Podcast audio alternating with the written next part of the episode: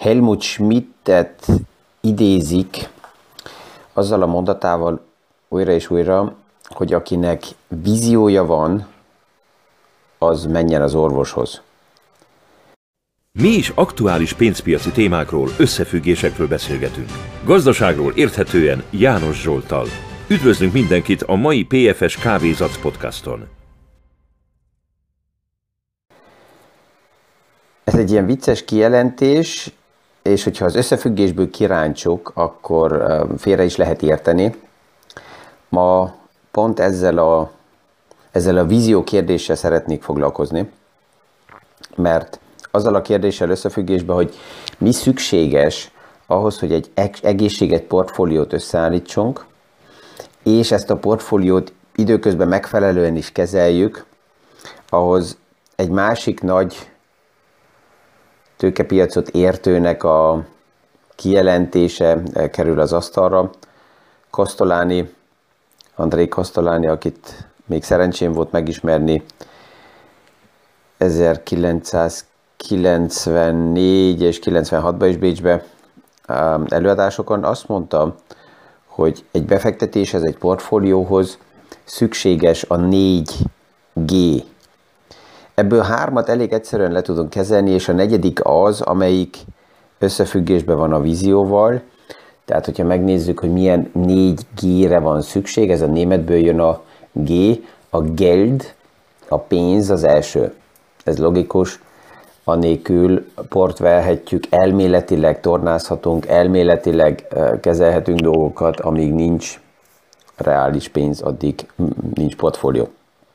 A második, az um, Glück, uh, tehát a szerencse, is hozzatartozik, hogy néha olyan portfólió lépéseket tegyünk meg, olyan pozíciókat lehessen bevásárolni, olyan uh, részeket, ami azután általában vállalatlanul előre nézve nagyot ugrik.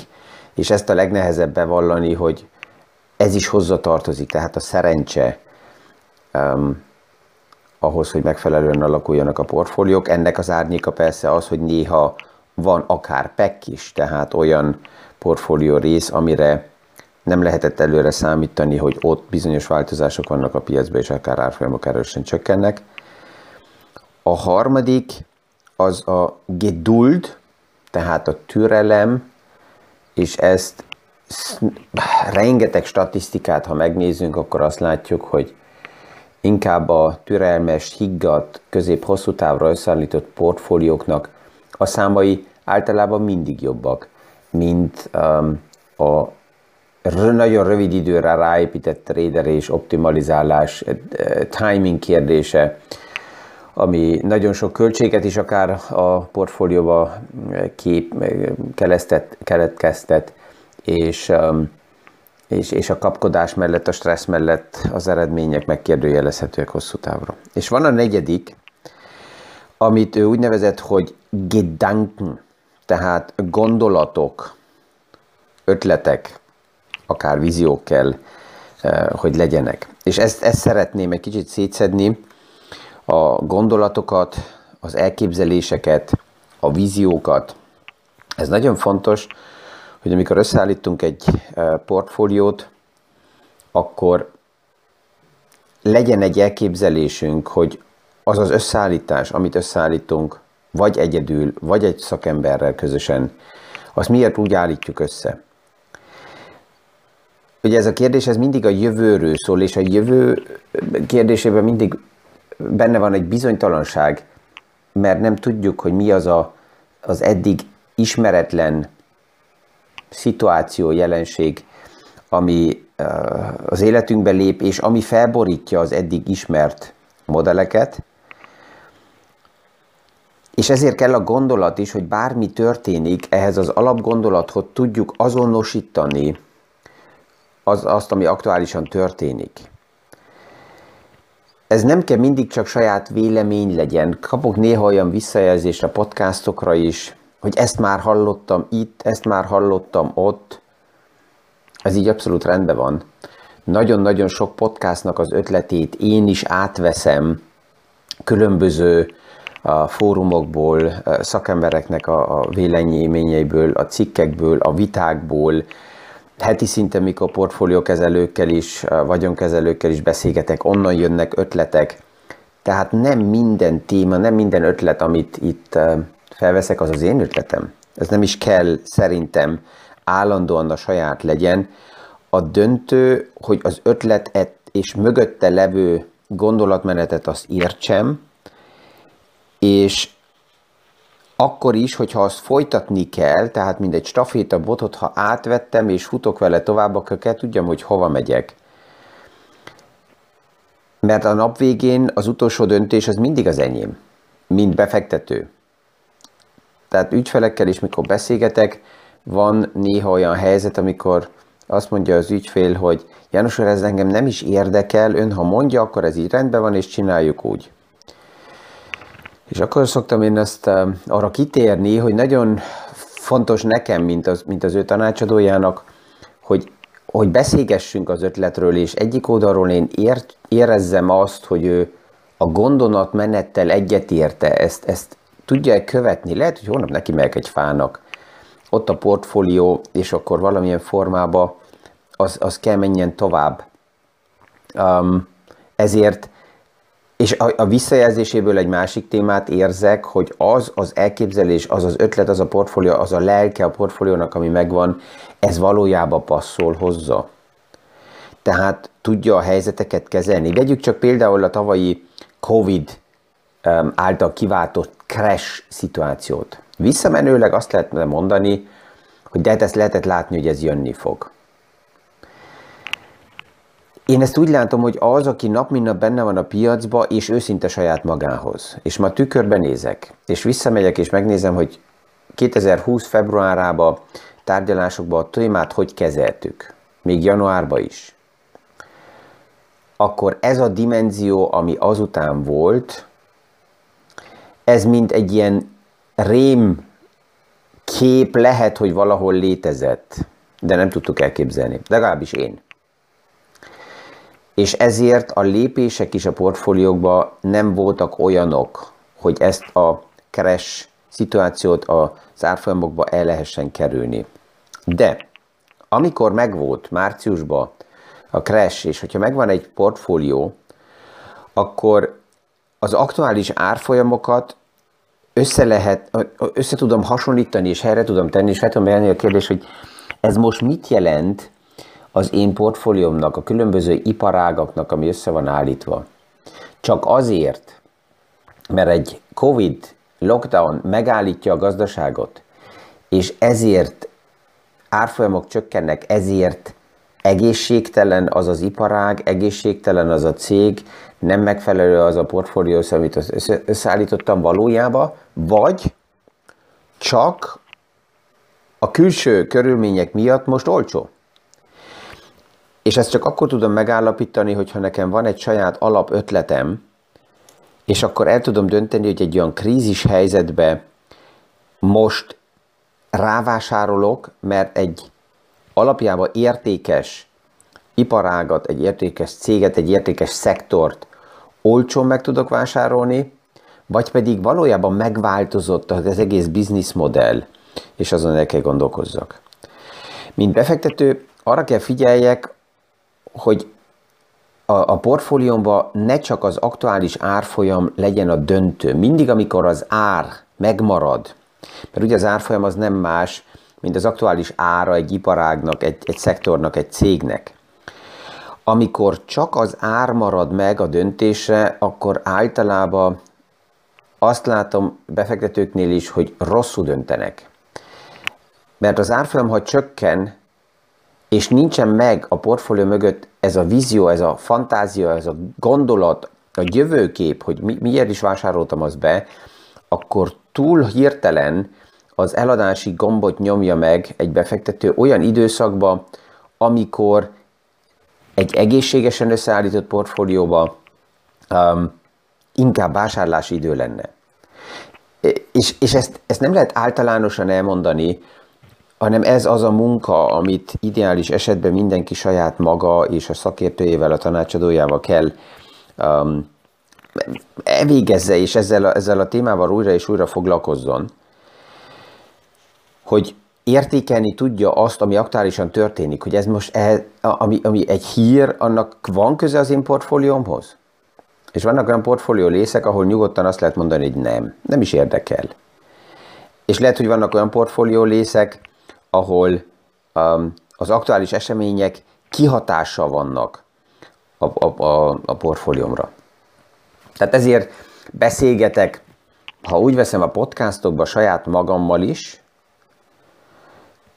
gondolatokat, amikor így hangosan elmondok, és ezt felveszem, és később visszahallgatom, akkor néha mosolygok saját magamon is, mert, mert, mert észreveszem, hogy mi történik egy gondolattal akkor, amikor elkezdem ezt elmondani, és hova, hova vezet tovább, és ami még jobb, hogy vissza tudom nézni. Tehát pont ezt, amit az előbb is mondtam, hogy a Covid lockdown előtti állapottal szembenézni, és azt őszintén bevallani, hogy 2019. decemberében, 2020. januárában hogy gondolkoztam én is, és, és az egész szakmai világ is, mert napi szinten erről ugye beszélgetünk a, a Covid esetleges fejlődéséről, akkor, akkor látjuk azt, hogy visszamenőleg okosak lehetünk, de aznap, amikor ott döntéseket kellett hozni, akkor egészen másképp gondolkoztunk. Az ötlet még azért, a gondolat a portfólió részében azért is fontos, mert el kell döntsem, hogy melyik része a portfóliómnak az, amelyik kvázi csak spekulációra van bevásárolva, tehát a spekuláció azt jelenti, hogy csak az egyetlen, ami dönt, az az árfolyam változása, tehát ebbe fogadtam. És abból az iparáktól nem várok el osztalékot, nem várok el nyereséget, mert lehet, hogy egy, egy új iparág, egy startup szektor, tehát ott még nincsenek nyereségek, hanem csak ott a jövő fantáziáját fogom megvenni a, a piacok fejlődésébe. És melyik része a portfóliómnak az, amelyiknek már megvan a belső értéke, tehát az osztalék, a cash flow, a nyereség az, amire, amire számítok, amire kalkulálok, ezért vettem azt meg, és hogy a külső árfolyamban mi történik, az nem érdekel. És, és ez az, amit akkor tudom csak szétszedni, hogyha az egyes pozíciókhoz megvan ö, konkrétan az ötletem, hogy azt miért vásároltam be a portfóliómba, és milyen szektorok vannak. Ha most visszapillantó tükörből nézünk, akkor az elmúlt években azt lehetne mondani, hogy a, a technológiai szektorra kellett volna mindent rátenni, mert az szárnyalt a legjobban. Egy ilyen kijelentést általában mikor valakitől hallok, akkor ez nekem azt mutatja, hogy á, ő nem foglalkozik a, a piaccal, nincsen ötlete, maximálisan esetleg spekulálni szeretne, vagy még van egy, hogy most éppen belépett a piacba, és szépre beszéli magának, hogy mostantól is a jövő ugyanolyan jó fog kinézni, mint az elmúlt tíz év. Például a technológiai szektornál egy egy gondolat mindig meg kell maradjon, és ezért érdemes ott is óvatos lenni.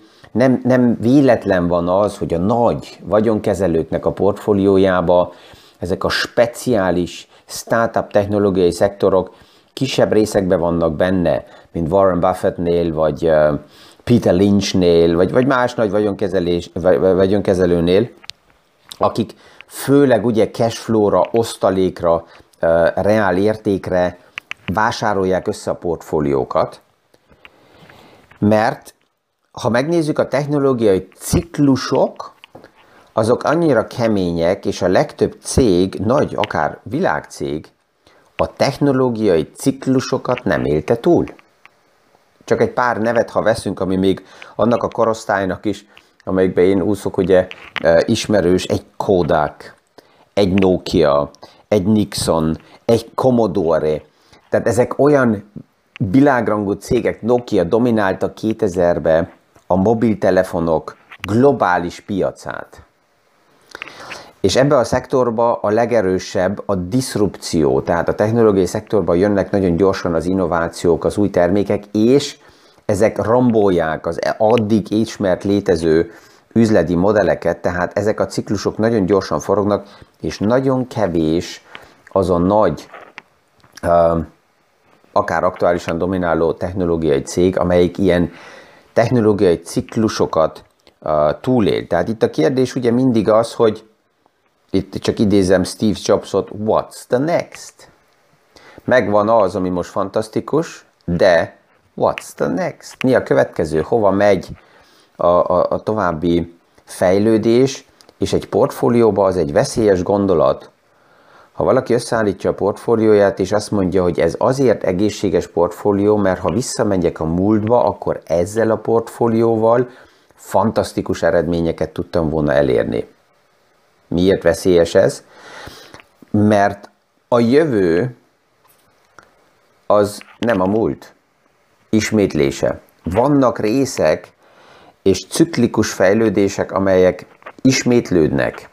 Vannak helyzetek, amiket, hogyha kiragadunk, akkor megtaláljuk a kvázi hasonlóját a múltba, és ezért be tudjuk beszélni magunknak, hogy um, juhú, a múltból meg lehet tanulni, hogy, hogy a jövő hogy fog menni. Én nagyon hosszú ideje már foglalkozom a, a múlttal, akár történelmi oldalról is, hogy mi történt, milyen események voltak, mire érdemes figyelni, és csak egy jön mai napig nekem le, hogy a múltból azt lehet látni, hogy nem ismétlődött meg az azelőtti múlt. Tehát új helyzetek jöttek létre, és ezhez mindig kellett a portfóliómat adaptáljam, kellett erre reagáljak, de nem kell napi szinten kapkodni, hanem itt a 4G-ből a geduld, tehát a türelem az, ami segít egy egészségesen összeállított portfólióba, és ha belátom azt is, hogy a harmadik G például a glück bekerült a portfóliómba, akkor ez is már egy jó lépés, mert akkor tudom, hogy bizonyos árfolyamok, amik például váratlanul hirtelen 50-60-100%-kal ugrottak, akkor ez nem azért van az én portfóliómban, mert annyira okos vagyok, és ezt már előre láttam, hogy jön, hanem akkor azt tudom kezelni, mint szerencsét is, és kell értékeljem, mert ugye egy ilyen ugrás után megvan ugyanúgy a döntési kérdés, hogy realizálom azt, mert olyan paraméterek miatt történt ez az árfolyam ugrás, ami nem tűnik tartható ö, körülménynek, és ezért az árfolyam vissza fog jönni, vagy egy olyan um, piaci háttérváltozás történt, ami miatt meg fog maradni ez az ugrás utáni árfolyam, és egy új belső értéket fog le, e, e, leképezni az az iparág, vagy az a, az a cég, amelyiket ott bevásároltam. Tehát ez, ezek a gondolatok, ez, ez, ez azért fontos, mert és ezek alapok, ehhez újra és újra vissza kell térjünk, mert azt én is látom, hogy nagyon sokszor már tapasztaltabb befektetősik is ezeket elfelejtik, és felteszem mindig a kérdés, hogy mi a gondolatod, mi az ötleted, mondd el nekem azt, hogy miért van a portfóliót pont így összeállítva, hogy össze van állítva. És az nem baj, ha valaki azt mondja, hogy azért, mert ezt az én szakemberemmel, tanácsadómmal így összeállítottam. Rendben van. De a, akkor is vannak gondolatok. Akkor mi az a gondolat, amit a tanácsadótál átvettél? Mi az a gondolat, amivel egyetértesz? Mi az a gondolat rész, amelyik neked bizonytalanságot okoz, és nem tudod, hogy azt most hova tegyed. Tehát ezek a paraméterek kellenek, mert csak aktuálisan, ha megnézzük, ugye múlt héten is beszéltünk erről sokat, hogy szeptember 3-a lényeges lesz, főleg a központi bankoknak a lépéseibe, hogy a munkahelypiac hogy alakul. És eleinte a piac azt attól félt, hogy túl sok új munkahelyet fog gyártani például az amerikai piac, olyan 900-950 ezret um, festettek uh, számokként, hogy, hogy ennyi lesz augusztusra, és akkor ez nagy nyomás lett volna az, Európai Központ, az, az Amerikai Központi Bankra, hogy a likviditási programját kell változtassa. Aztán voltak ezek az úgynevezett suttogó satszolások. Ezek még nem a hivatalos számok, de ilyen benfentes remények a számokról, ezek voltak 700 ezernél és péntek délután kacsing, megjelentek a számok 230 ezer. Tehát ez jóval kevesebb, mint amennyit a piac elvárt. Na most, ugye a múlt héten is kialakult az a kép, hogy a piac reméli, hogy lesz annyi, hogy a, gazda, a, a, piacok ne, ne jegyenek meg, és ne essenek pánikba, hogy nincs növekedés, de ne legyen túl sok, mert akkor ez a központi bankokat nyomás alá hozza, hogy kell lépjenek. Így most a 230-nál tényleg egy nehéz helyzetben vannak a központi bankok. Az infláció úgy tűnik, hogy a dollár és az eurozónába is egyelőre elég magasan marad, és az év elején erről sokat beszéltünk, hogy majd az év végére fogjuk látni, hogy hova kerül az infláció. Ha a bérek tartósan mennek felfele, ha a lakás bérleti díjak mennek tartósan felfele, akkor ez két lényeges infláció paraméter, ami azt mutatja, hogy az infláció tovább fenn fog maradni, és itt a kérdés, hogy akkor hogy fognak most lépni a központi bankok, és ezt tudom mind ötletet, mind gondolatot bevenni az én portfóliómba, és feltenni a kérdés, hogy a portfóliómnak melyik részére ez hogyan fog kihatni. A, a fejlődés, eh, mit fog ez jelenteni az árfolyamoknak, mi az én elvárásom, mi az elképzelésem. Ezért kellenek a gondolatok, és ezen a héten is ugye megy tovább a piacok szórakozása, mert 9-én az Európai Központi Banknak lesz a, a meetingje, és már ott is jeleket fogunk látni, hogy hogy gondolkozik az Európai Központi Bank, főleg az inflációval és a likviditási programmal összefüggésben. Tehát itt tovább is a gondolatokat meg fogjuk beszélni. Ma este lesz a Magyarországi Diványbeszélgetés online rögzítése egy webinár formájában, hónap este a német, az osztrák aktuális diványbeszélgetés, ahol pont ilyen kérdések aktuálisan kirakatba fognak kerülni. Remélem, hogy um, aki ezt érdekli és ez időbe belefér, az uh, és kíváncsi, a rögzítés alatt a, a beszélgetésre az tud jelentkezni, ha nem lesz majd videó, és ott is meg lehet ezt nézni. Ezekkel a gondolatokkal ma is, mint mindig, kellemes napot, sikeres tárgyalásokat kívánok mindenkinek, és a viszonhallása a hónap reggeli kávézat podcastig.